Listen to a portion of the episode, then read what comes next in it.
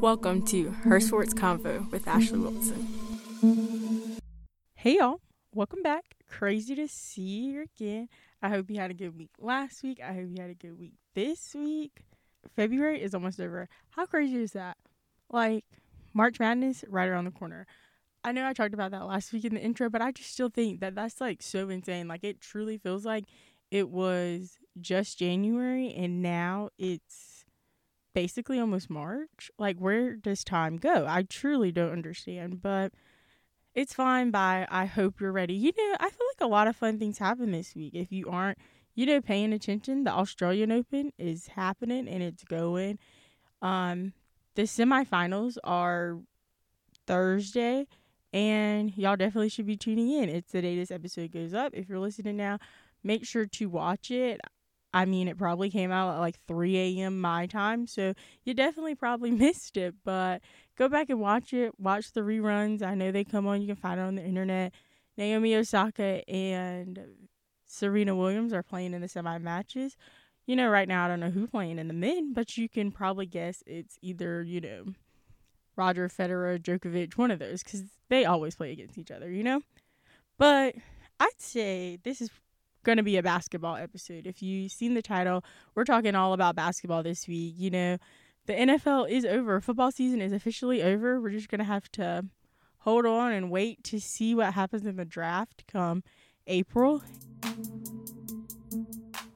The biggest news I'd say that came out of college basketball in the last few days has been Jalen Johnson's Duke, you know, McDonald's All American star, decided to opt out of the season on Monday morning. And, you know, he said it was a hard decision. And I mean, it had to be a hard decision because every athlete wants to play. They want to play, they want to do their best, they want to show up for their teammates. But college basketball, I'd say, is more of a business than the NBA. And here's why because the coaches and the players and the directors and stuff, they're the ones that are controlling the business, but the pieces and the actual business is being held up by 17 to 23 year olds. And the fact that, you know, I feel like a lot of us forget that that it's a step. Like to them, it's a step. Like to the athletic directors and the coaches and the people who work in there, it's their livelihood. But to college basketball players, it's a step. If you're going to the pros, it's definitely a step for them, you know, because they chose they didn't want to go play overseas or they didn't want to join, you know, the G League or the new junior league the NBA is putting on. They decided to go to college for that one year, that two year, three, four, how many years they want. For those who aren't, you know, going to the NBA, it's a step as in a cheaper or more affordable way to go to college. They're using basketball as a tool to, you know, get that higher education, to meet more people, to have more experience, all these other things. And so for I know a lot of people were, you know, really judging Jalen Johnson for opting out of the season about a month or so before the season, you know, is ultimately going to end for Duke because the chances of them getting into the NCAA is very slim to none people calling him a quitter and saying he's giving up on his teammates and he shouldn't be here and him leaving the Duke team now is the best decision for them and that's just going to make Duke better, blah, blah, blah, blah. That's just one, he's a child. He's like 18 years old. Like, we're really calling kids cowards nowadays. Like, that's just rude and disrespectful. But for, you know, someone to say that he's a quitter or he's not about team or he's not this and he's not that and he's selfish. And if he was selfish, he would have opted out of the season I would say in December when Duke was losing five, six, seven games in a week, you know, when they were going on all those big stretches, but he didn't quit. He kept going and he recovered. He had an injury. He came back. He recovered from it. And I'd say he's ridden out this train longer than he should have been if I was, you know, someone that was looking toward him and trying to plan for his future. So for people to be out there saying these crazy things, talking about he's a quitter, he's a coward, he's giving up on his teammates, that's just that's just not fair. And it's especially not fair one because these athletes are putting their bodies at risk for nothing in return, you know. They're still trying to figure out the name and just like this thing and they're basically giving free labor for our entertainment. And for someone to call them a quitter or a coward, one, it's rude because they're children, and two, because they're not. Because, like I said, if he was a quitter, he would have quit, you know, when Duke was on that six game losing streak. But that's all I really have to say about that. Y'all go to the Instagram at her sports convo podcast and let me know how do you feel about it because that just that really made me upset to see, you know, people talking about him like that. And I believe Jalen Johnson's gonna have a you know, I say he'll have a solid career in the NBA as well. Now, I know a few weeks ago I talked about, you know, Kansas. And I was like, oh, Kansas, they're doing so well. They're going to, you know, ha- definitely have a higher seed in the tournament. But I guess I jinxed them because they haven't been doing too great recently. And, you know, this week, this Saturday, they did beat Iowa State, but Iowa State hasn't won a single Big 12 conference game this season. And so, in the grand scheme of things, it doesn't really mean that much. And I mean, they're definitely going to get in. But now, instead of being like a th- two seed, they're going to be more like around a five, six seed. And I'm sorry, Kansas. I really jinxed you guys.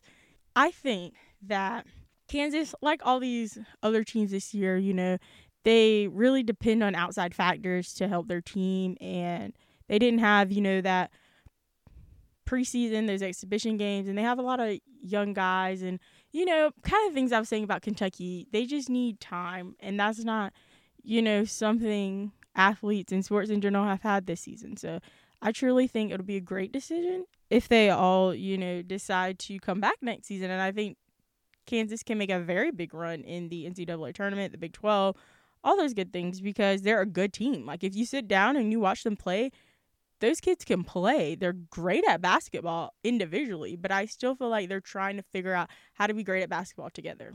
And, you know, moving out of the Big 12 because like I said, the Big 12 is really stacked this season. You know, you have Kansas, you have West Virginia. I feel like not a lot of people are talking about West Virginia either. You know, they're a top rate team. They lost on Saturday, but that doesn't mean much. You know, they played a great game. They played against a great team in Oklahoma, and the Big 12 is packed. You know, I feel like there's going to be a lot of teams coming out of the Big 12 in March that are going to make a deep run in the NCAA tournament. Like I said, you have Kansas, you have West Virginia, you have Texas Tech, you have Texas, you have Baylor, you have possibly TCU. I mean, I don't know. That's probably a long shot for TCU, but hey, who knows? This season, everybody has a shot, I guess. And in the Big Ten, you have a lot of teams coming out of there too. You have Michigan, Ohio State, Wisconsin, Iowa, you know. So make sure we're on the lookout for the Big 12 and Big Tens. I mean, we're only talking about, you know, their top four teams in media nowadays, but there's a lot of good teams coming out of the Big Ten and the Big 12.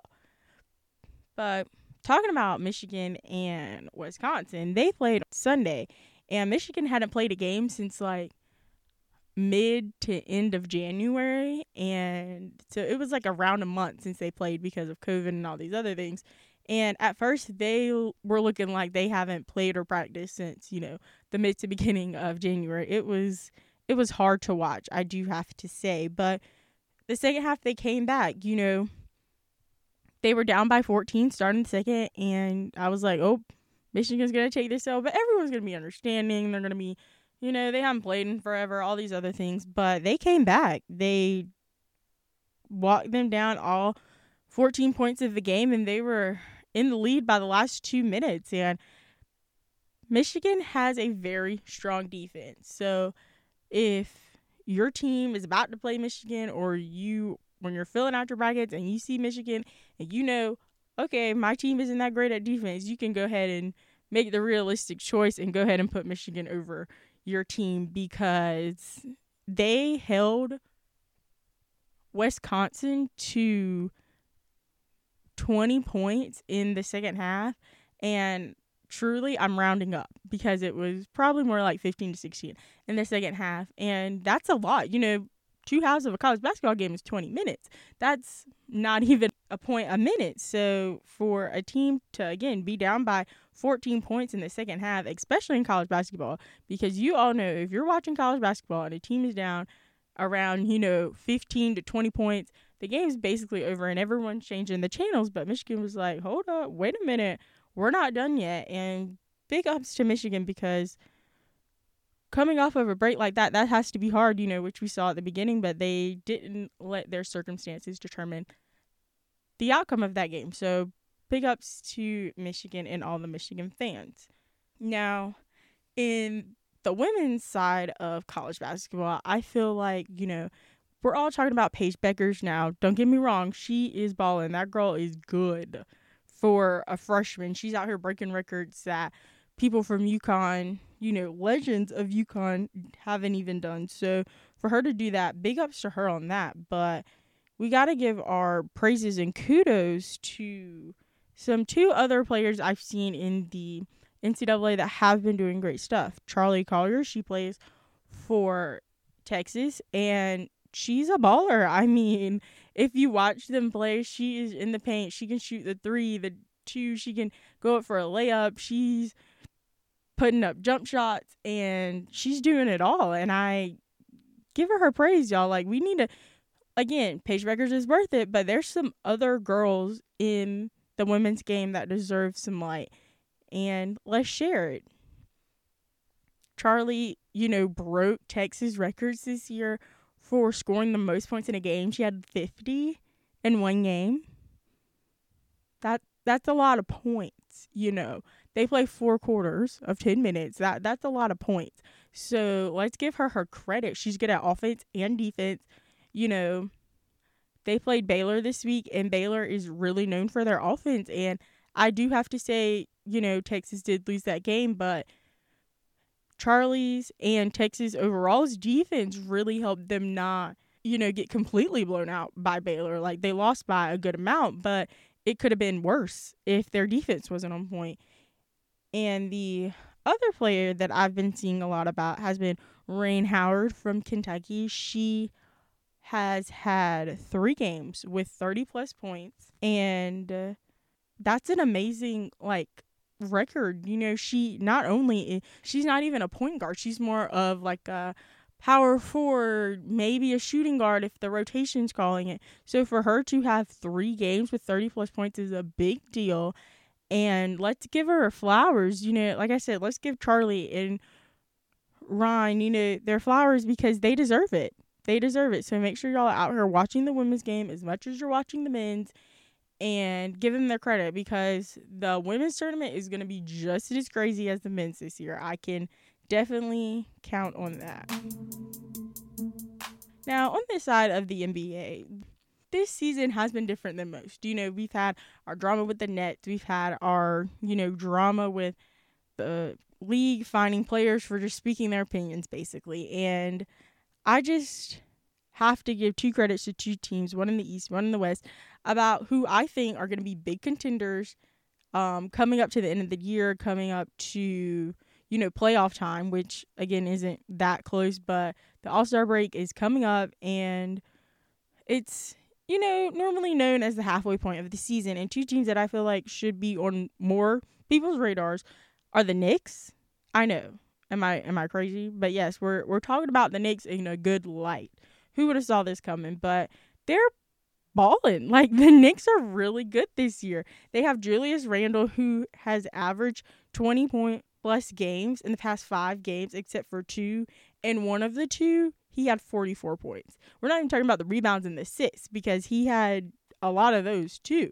But just point single alone because we all know the Knicks problem for the past 4 or 5 years is that they can't score. So shout out to the Knicks. Y'all are really out here doing the thing and don't uh, count the Knicks out anymore. I feel like those are days of the past, and all Knicks fans truly deserve this because y'all have been through it. Y'all have been through the ringer and the bad draft picks and all that kind of stuff for to see the Knicks having this success, and they're not even playing to me their best starting lineup because they got Derrick Rose in a trade and they have, you know, Quickley over there on the sideline and they're really not playing Quickley or Derrick Rose that much. So once they get incorporated into the lineup, I really feel like the Knicks can make a big push in the playoffs if they get there because I really do think they're going to be a playoff team. And the team in the West is the Utah Jazz. They are leading the Western Conference right now by two games. And, you know, we all talk about the Lakers and how good the Lakers are. And the Lakers are a very dominant force. You know, they're second. They're the team that's two games behind the Utah Jazz right now. But Utah goes out, they do their business. They, you know, offense, defense, they're all in their games. None of their games are relatively close, you know, and they've won 19 out of the last 20 games. That's insane. Like, that's crazy to think about. They've won 19 out of the last 20 games. And a good amount of them have been road games. And I mean, road games kind of don't mean as much now because there's not as many fans. There's not the hoopla and the holler and the cheers and all that good stuff. But it's still a road game. You still have like the other outside factors of a road game, the travel and all these good stuff. And it's even more now because, you know, protocols and all that thing. So shout out to the Utah Jazz. Keep them on your radar. You know, they did make it into the playoffs last year and they got, you know, right there close to the end. Then they ran into Denver. And I still do think they need a scorer to help out Donovan Mitchell, but right now they have some tools and they have the chips and they're figuring out and they're getting their business done. So give the Utah Jazz some credit as well. That is going to be it for this week's episode. I hope you guys enjoyed it. Make sure to like, comment, rate, subscribe wherever you decide to listen to your podcast at head on over to Instagram and follow at Her Sports Convo podcast to stay up to date on all things at Her Sports Convo. Again, tell me how you feel about all the things we talked about today in our basketball packed episode. And, you know, let me know how you feel about these opt outs. And because I know Jalen Johnson will not be the last, and there's more to come sooner or later. And watch some women's basketball. They're really, you know, putting them on TV a little bit more. So make sure you check those ladies out.